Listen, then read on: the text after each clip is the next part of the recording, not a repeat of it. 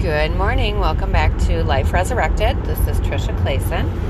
And um, this morning on the radio, they were talking about.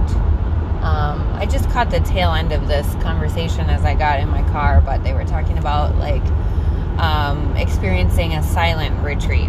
And I've had friends who have done this. It's a retreat where um, you spend hours or a day or a weekend, depending on which retreat you're at, in silence. Just you and God. No phone, no music, no TV, no nothing. Just you and God. And of course, in these retreats, there are times where it's okay to talk to each other and converse, but it's minimal. And the idea is that you're just quiet. And I was thinking about how often I just talk and talk and talk and talk. I pray.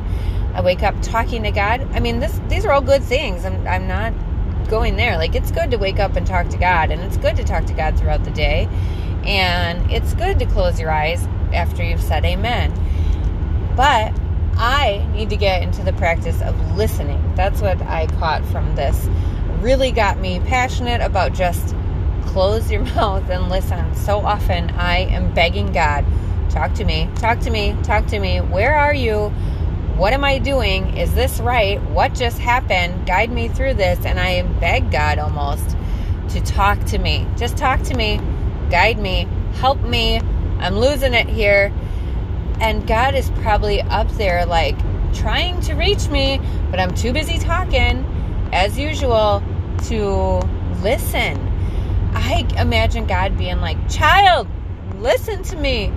And here I am, just like talking away, talking to everyone, talking about everything. And I realized this morning that I just need to be still and listen. And so I'm going to try that. We'll see how it goes. I'm going to give it a while, try to just, I'm still going to pray, but then I'm going to take the time to listen. I need to find some or create some space in my life to be still. And that's difficult for me with four children. It is so difficult. I got high school sports going on. My daughter just decided she wanted to do basketball, which is great. She is just wrapping up her swimming season. And her plan was really to do no other sports, just swimming. And she's played basketball um, for years in the past and just didn't want to do high school ball. And um, I was really hoping that she would. And a friend kind of talked her into it yesterday. There was a meeting, and she was like, Can I go to the meeting? And I was like, Yes, like, teenager, please be active. Like, otherwise, she just sits in her room on her phone all the time. And her, she has come to life with the swimming season, having practice every day, having to get up early for weight training. And, you know, the girls in the water so much, her eyebrows are gone. Literally, her eyebrows are missing from her face. She swam her eyebrows off.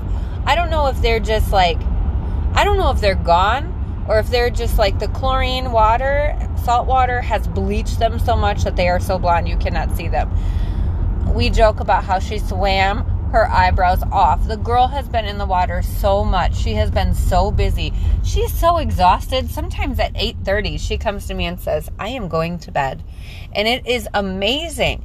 And so when she said, "I want to do basketball," I'm like, "Yes. Yes, yes, 100%. You are doing basketball. This is going to be amazing."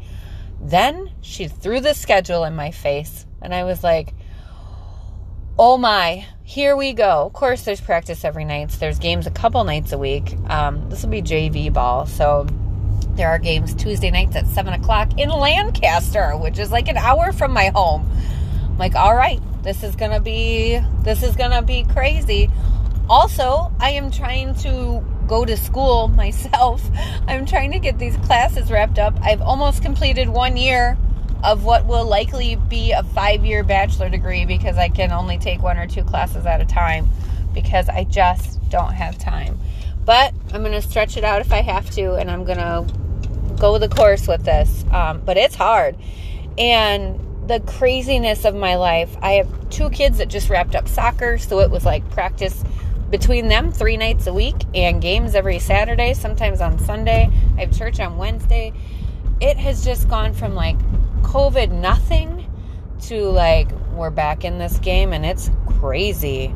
So to carve time out for myself to be quiet takes an intentional effort. And I know I'm not alone in this race. I know a lot of us wake up and we don't stop running until we lay back down. And we lay back down and we're like, what was that?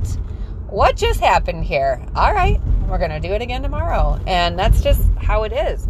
We get into the race of life and we don't slow down. And so I'm going to give myself some time to intentionally slow down and listen to God. At least that's my goal.